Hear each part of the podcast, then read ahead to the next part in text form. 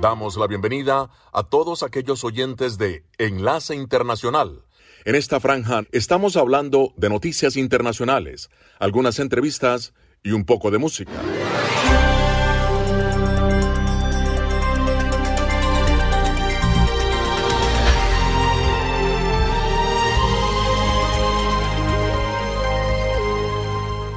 Resumen de noticias para hoy. Este es un avance informativo de La Voz de América. Desde Washington les informa Henry Llanos. La actualidad de la respuesta israelí al ataque de Hamas durante el fin de semana nos informa Laura Sepúlveda. En menos de tres días, por lo menos 1.200 víctimas fatales han sido confirmadas por las autoridades locales. Más de 700 en Israel y 500 en Gaza, entre ellas 11 estadounidenses. Decenas de miles de tropas, incluyendo 300.000 soldados de la reserva, ha desplegado Israel. Las fuerzas de defensa de Israel utilizarán todas sus fuerzas para destruir las capacidades de Hamas. Los derrotaremos hasta la muerte y nos vengaremos de este día negro que ha infligido al Estado de Israel y a sus ciudadanos. Laura Sepúlveda, Voz de América. Tiempo prudente y horas después de que jamás eh, se abriera paso por la fortificada cerca de separación y cruzara Israel desde Gaza a Halbe Soray, intentó con desesperación localizar a su hermana. No hubo respuesta. Poco después supo por testigos que milicianos le habían capturado a ella, a su esposo y a sus hijos adolescentes, junto con docenas de personas más Ahora, la dolorosa incertidumbre sobre su estado mantiene en el limbo a Besoray y a decenas de israelíes más que no saben qué pasará con sus familiares, en tanto Israel mantiene su posición de ataque. Hollywood, Broadway, teatro, redes sociales, fotografía, estilos de vida, jazz, festivales y conciertos, premios a lo mejor del cine. Tres minutos con lo más destacado de la música popular estadounidense e internacional y las noticias del espectáculo. De todo un poco en el mundo del entretenimiento de lunes a viernes con un servidor Alejandro Escalona, desde La Voz de América en Washington.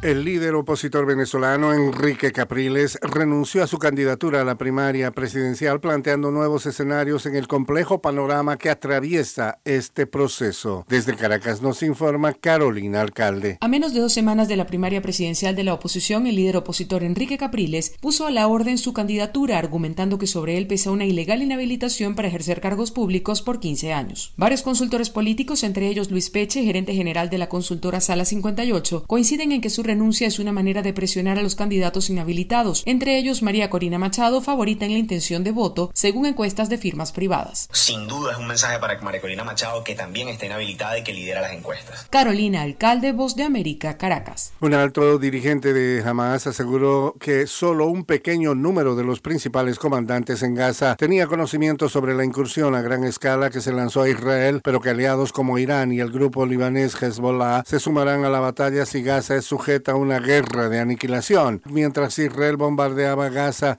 este fue un avance informativo de la voz de América. Enlace Internacional con la Música. Hey Jude, don't make it bad. Take a sad song and make it better. Remember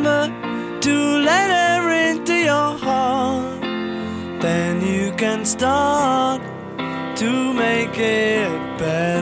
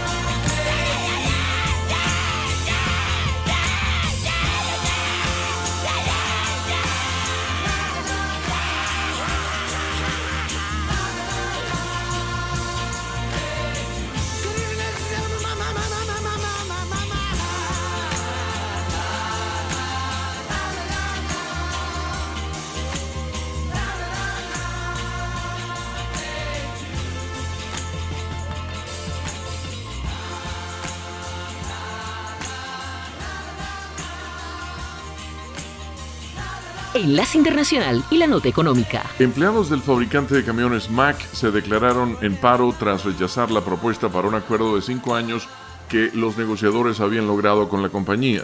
Según la agencia AP, el Sindicato Unido de Trabajadores Automotrices informó que 4.000 agremiados abandonaron sus puestos a las 7 de la mañana de este lunes, lo que agrava la turbulencia en un sector ya golpeado por huelgas en las tres principales compañías automotrices de Detroit. Con el paro de camiones Mac, la cantidad de trabajadores sindicalizados en huelga ahora supera los 30.000 en 22 estados. El presidente de la organización, Sean Fain, dijo en una carta a Volvo Trucks, la compañía matriz de Mac, que el 73% de los empleados votó en contra del acuerdo, según el escrutinio realizado el domingo. El sindicato representa a empleados de Mac en Pensilvania, Maryland y Florida. Los líderes sindicales habían llegado a un acuerdo tentativo el pasado primero de octubre. El convenio contemplaba un aumento salarial del 19% por la duración del contrato y otro 10% con la ratificación.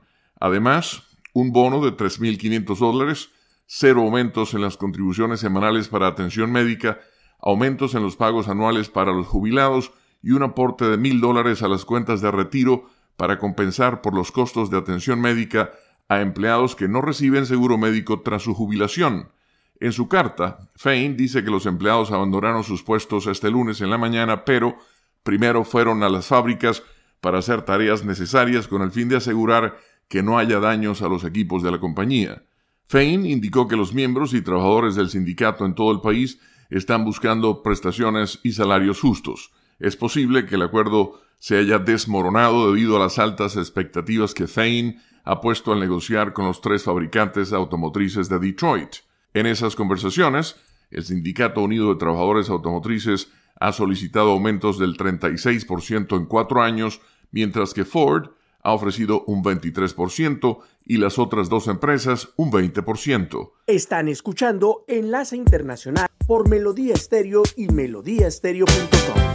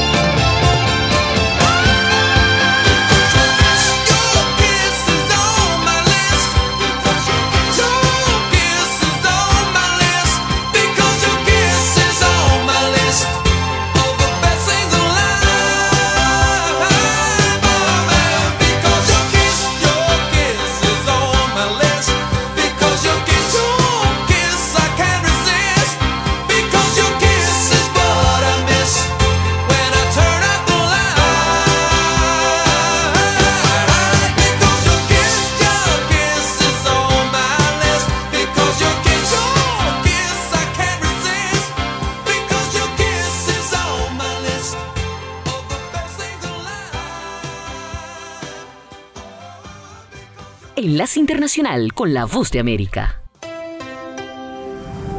Desde Washington, conversando con la Voz de América.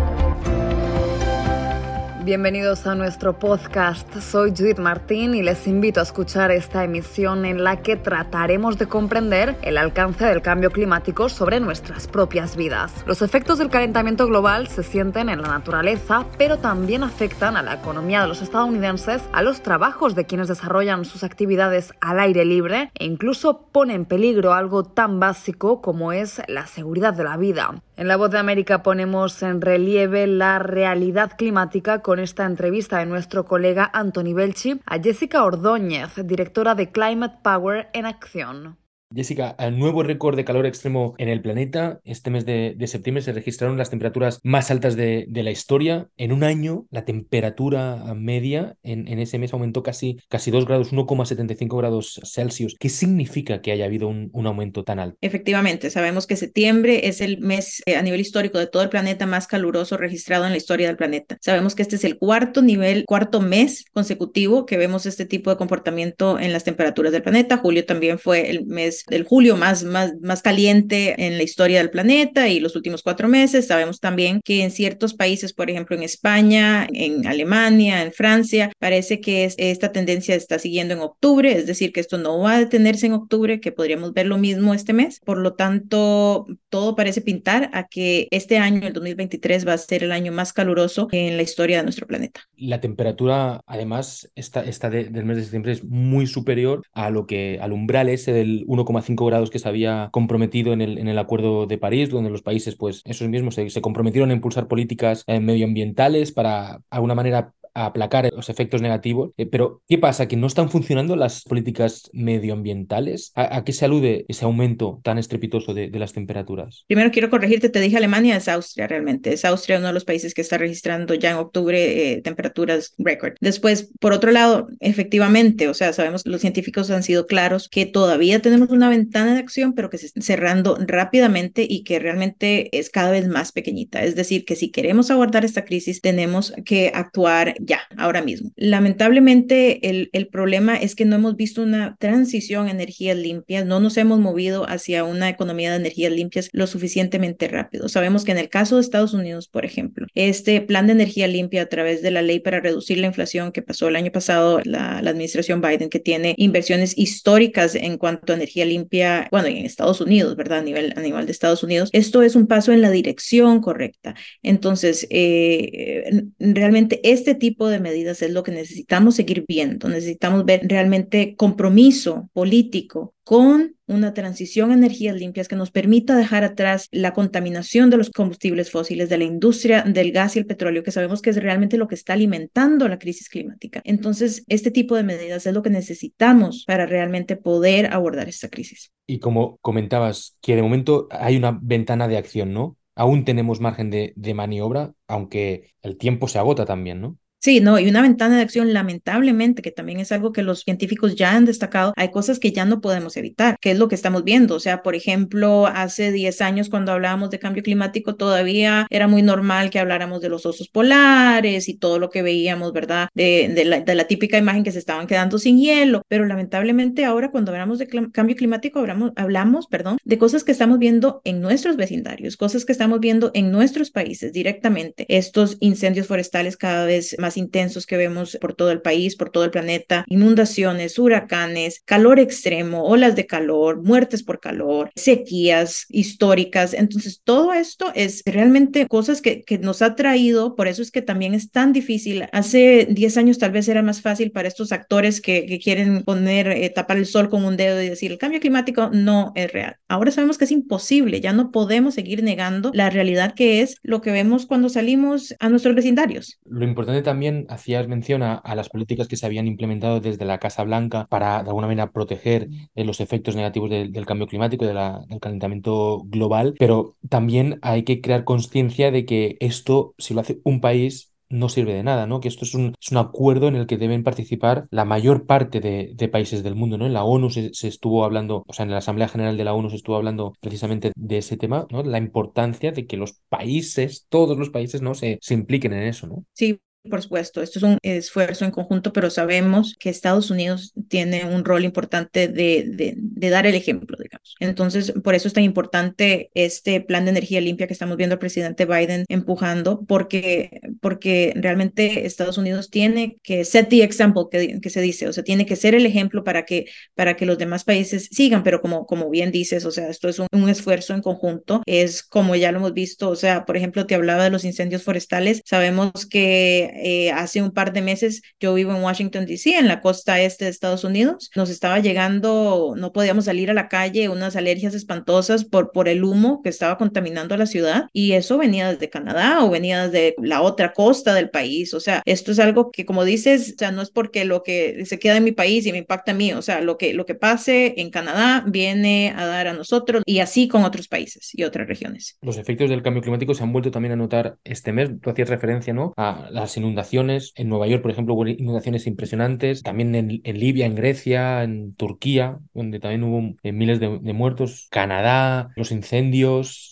en América del Sur también muchas sequías. Claro, son los efectos ¿no? que está teniendo el calentamiento global. Esos fenómenos atmosféricos los podemos atribuir perfectamente al, al, calentamiento global, no hay duda, ¿no? Sí, no, no hay duda de que realmente esta crisis es lo que está alimentando este clima extremo cada vez, cada vez más extremo que estamos viendo por, por todo el planeta. O sea, esto eh, ya los científicos han sido muy claros también en que realmente esta crisis la que está alimentando estos, estos desastres que estamos viendo, veíamos por ejemplo, ejemplo, hace, hace un par de años eh, ya en Pakistán, esta, aquellas imágenes espantosas de, de, inundaciones que nunca habíamos visto, nunca, nunca se había visto tal cosa, o los incendios forestales que vimos también hace un par, par de años en Australia. O sea, son cosas que, que, que como te digo, la, la ventana de acción está cada vez más pequeña. Esto quiere decir que lamentablemente también tenemos que, nos tenemos que adaptar a lo que ya no podemos prevenir, cosas que ya lamentablemente no actuamos cuando se debía, y entonces hay cosas que ya no podemos prevenir, pero podemos prevenir que esto empeore. O sea, podemos prevenir que esto se vuelva aún más inmanejable y realmente empezar a trabajar para construir un futuro más seguro para, las, para nuestros niños, nuestras futuras generaciones. El mar también registró datos, datos récord, Jessica, y con todos esos, esos registros parece ya casi seguro que el 2023 será el más caluroso de, de la historia, ¿no? Es, es algo preocupante. Sí, realmente, realmente preocupante. Y, por ejemplo, sabemos que los, hasta los científicos eh,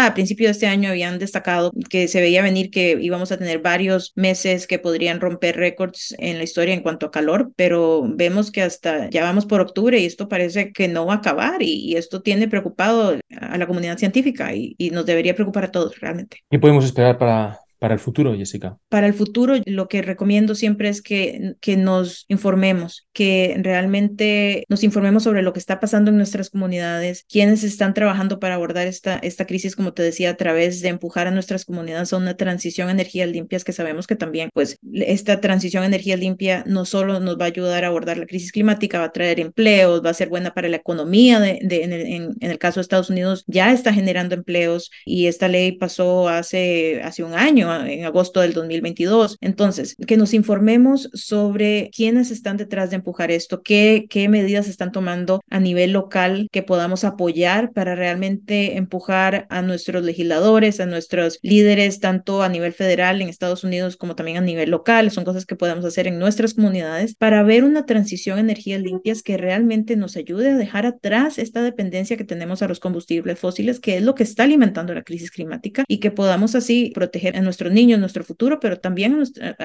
al, presente. O sea, sabemos que estas olas de calor, por ejemplo, ponen en peligro, en, el caso de la comunidad latina, ponen en peligro, bueno, algo muy básico que es la vida. O sea, esto puede tener consecuencias mortales en nuestros adultos mayores, en nuestros niños y también en, en las personas que trabajan al aire libre. Sabemos que los latinos en Estados Unidos trabajan al aire libre en niveles más altos que otras comunidades. También tiene impacto en nuestros trabajos, por eso mismo que te digo, trabajamos más en exteriores, es decir, que cuando hay eventos de clima extremo, calor extremo, esto quiere decir que vamos a perder horas laborales, por lo tanto dinero, y también pues impacta los bolsillos de las familias porque tienen que gastar más de su dinero en, en cubrir, por ejemplo, las facturas energéticas. Entonces, todo un ciclo, es todo un ciclo y por eso es tan importante que dejemos atrás y que entendamos que este clima extremo que estamos viendo está directamente relacionado con la crisis climática y que nos impacta, como te digo, en muchísimas diferentes cosas de nuestra vida diaria y, y por lo tanto que realmente prestemos atención. ¿Quiénes están trabajando para abordar soportar esta crisis, proteger a nuestras familias, nuestros vecindarios y nuestro futuro. Ya por último, este año también se ha dado el fenómeno del niño. No sé si eso también podría haber ayudado a este calentamiento de manera que, que se pueda pensar de que este año podría ser eh, raro en cuanto a, a, las altas temperaturas o no nos debemos confiar en que en ese fenómeno.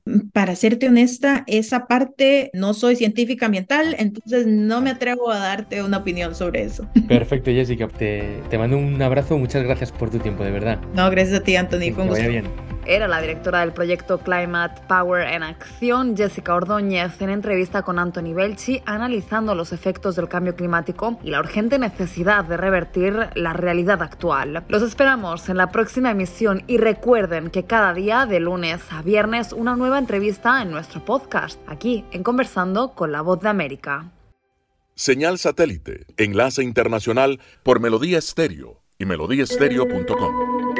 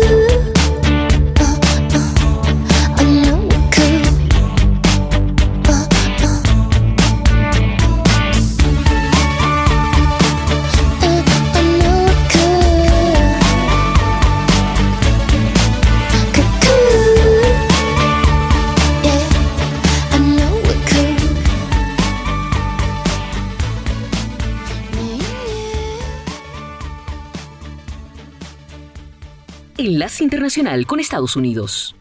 la Academia Sueca de Ciencias concedió el Premio Nobel de Economía a la estadounidense Claudia Goldin, profesora de la Universidad de Harvard. El reconocimiento es producto de una investigación en la comprensión de la brecha de género en el mercado laboral que reconoce sus estudios sobre la infrarrepresentación femenina y los menores salarios de las trabajadoras en el mercado laboral. El anuncio es un pequeño paso para cerrar la brecha de género en el propio comité del Nobel.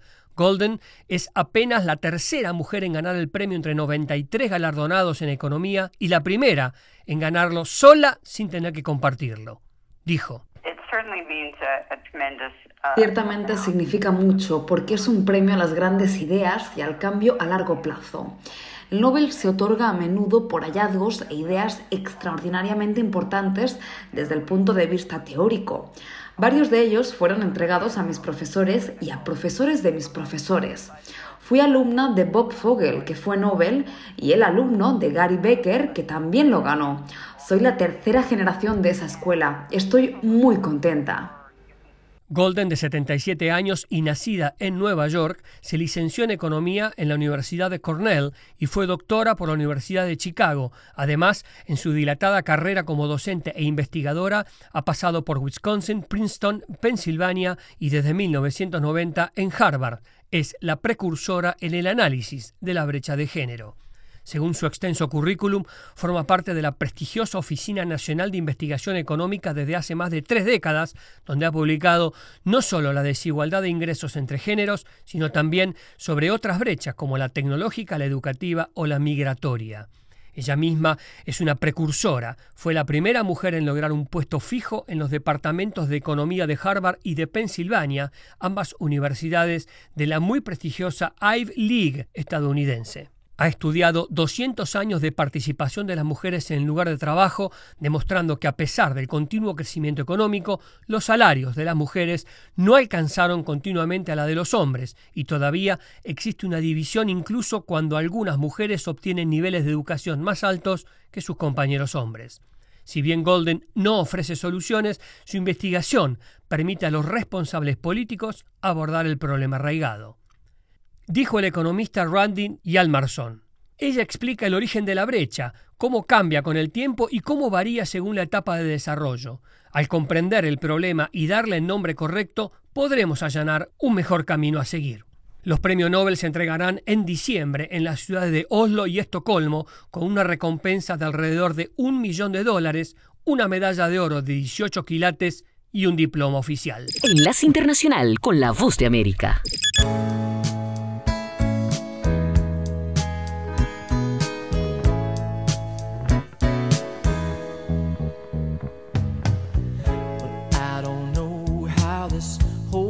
Started of you thinking that I had been untrue.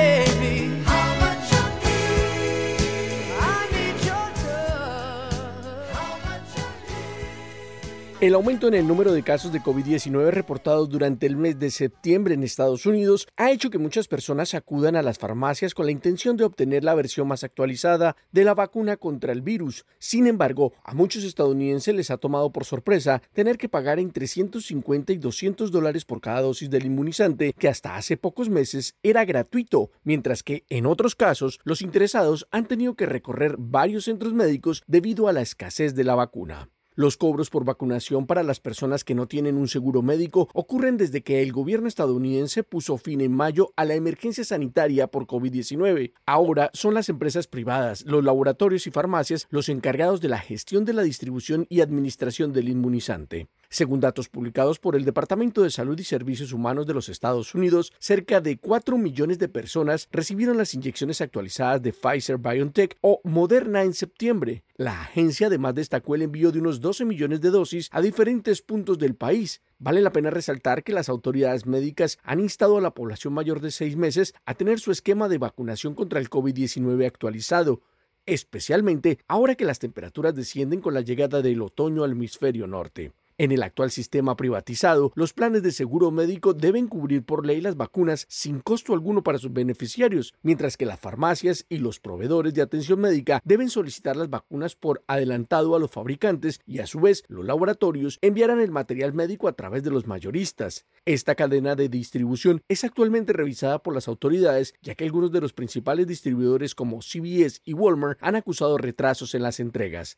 Desde que el gobierno declaró el fin de la emergencia por COVID-19 en mayo, el censo de infectados y de propagación del virus se ha vuelto una tarea compleja, ya que muchas personas infectadas no reportan su caso y solo los procedimientos extremos que llegan a los centros médicos son los que se reportan. La otra medida son la cantidad de inmunizados. Sin embargo, algunos especialistas consideran que no son datos exactos del avance de la enfermedad. Las noticias del mundo y la buena música se escuchan en Enlace Internacional por Melodía Estéreo.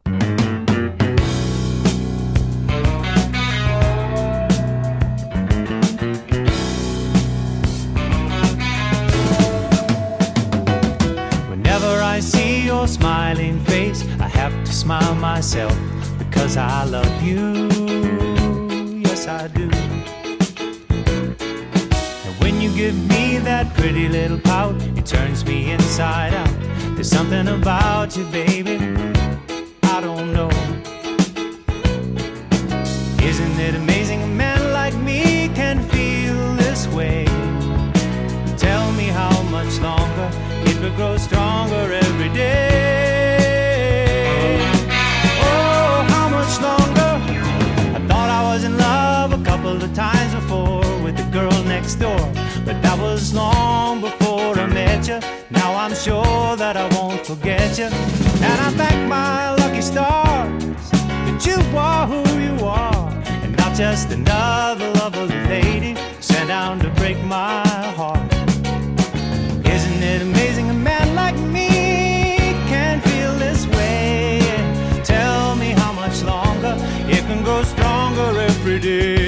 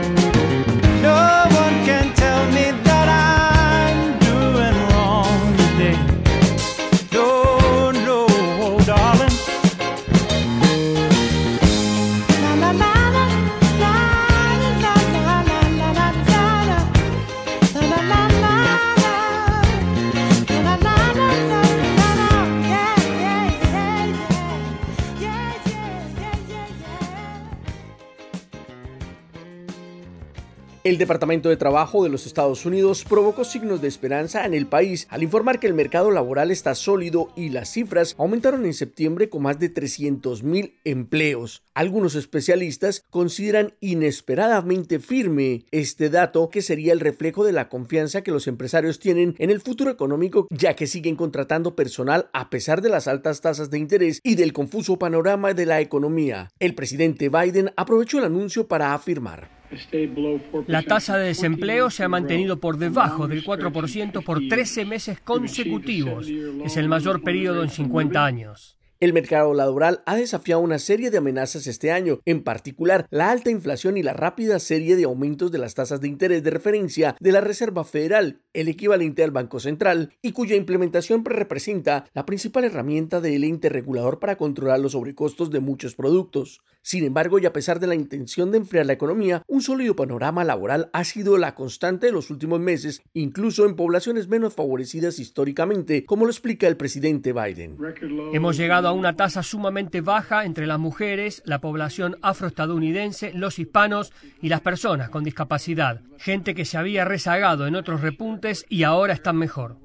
El informe de contratación de septiembre llega en un momento en el que la Reserva Federal está examinando cada dato económico entrante para decidir si necesita aumentar su tasa de referencia una vez más en los próximos meses o simplemente dejarla en sus límites actuales hasta el próximo año. Para Michelle Bowman, gobernadora de la Reserva Federal, la inflación sigue siendo demasiado alta a pesar de los considerables avances en su reducción, por lo que la especialista considera que será necesario endurecer aún más las políticas monetarias y agregó textualmente. Espero que sea apropiado que la Reserva Federal suba más las tasas y las mantenga en un nivel restrictivo durante algún tiempo para devolver la inflación a nuestro objetivo del 2% de forma oportuna, dijo Bauman ante la Asociación de Banqueros de Connecticut. Ahora, las noticias de Colombia y el mundo llegan a www.cdncol.com. Somos cadena de noticias y el portal digital de las Américas. Noticias, deportes, salud, entretenimiento, análisis. América Latina y el mundo. Radio y televisión en vivo. Cadena de noticias. Cadena de noticias. Flashback con Jimmy Villarreal. Saludos amigos, bienvenidos a nuestro flashback de hoy. Vamos a presentar una canción que tuvo dos momentos interesantes. Hablo del tema I'll Be There, escrita por Barry Gordy Jr. y que se grabó siendo número uno dos veces en los Estados Unidos. La versión original de 1970 grabada por el quinteto de los Jackson 5 y la versión en directo del año de 1992 de la cantante Mariah Carey. Vamos a hablar de la versión de Mariah, que se grabó durante la actuación de la sensacional cantante en un programa de NTV en el año de 1992 y se publicó como el primer sencillo de su EP llamado NTV Unplugged.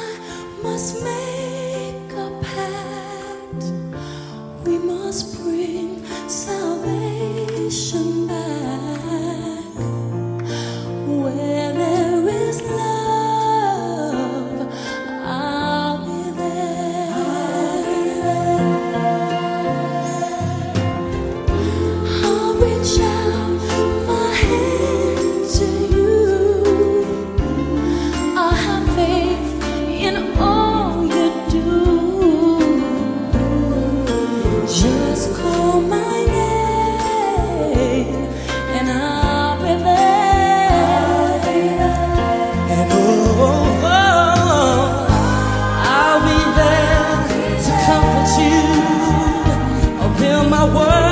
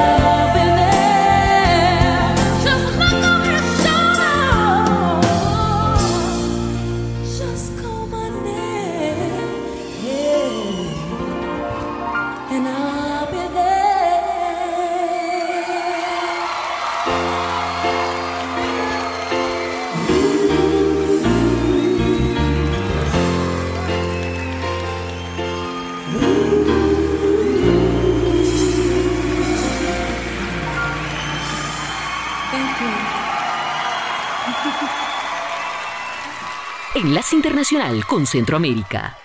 El presidente de Panamá, Laurentino Cortizo, y su homólogo costarricense, Rodrigo Chávez, se reunieron para discutir la crisis migratoria que afecta a la región y particularmente a sus países debido al desbordante incremento de inmigrantes que cruzan diariamente por la peligrosa selva del Darién, la frontera natural entre Panamá y Colombia. Ambos mandatarios participaron en una reunión de alto nivel en la que realizaron un llamado urgente a los países de origen, tránsito y destino y organismos internacionales para abordar la migración de manera pragmática. Los mandatarios enfatizaron la necesidad de intervenir de inmediato para manejar los flujos migratorios de forma ordenada y segura para los migrantes y las comunidades receptoras. El presidente costarricense Rodrigo Chávez señaló. Todos tenemos que hablar, tenemos que sentarnos Ecuador, Venezuela, Colombia, Panamá, Costa Rica, Honduras, Guatemala, México, Estados Unidos y Canadá. Los presidentes realizaron un recorrido por el tapón del Darién, sobrevolaron áreas como Río Tres Bocas, Membrillo y Bajo Chiquito, comunidades utilizadas por migrantes en su ruta a través de la selva. También inspeccionaron la estación de recepción de Lajas Blancas para comprender mejor el movimiento migratorio en la región. Ambos líderes compartieron historias impactantes sobre los peligros de cruzar la jungla. El presidente Cortizo explicó que próximamente se reunirán con otros países involucrados en la crisis para buscar soluciones inmediatas a este problema. A reunirnos, la fecha es 22 de octubre.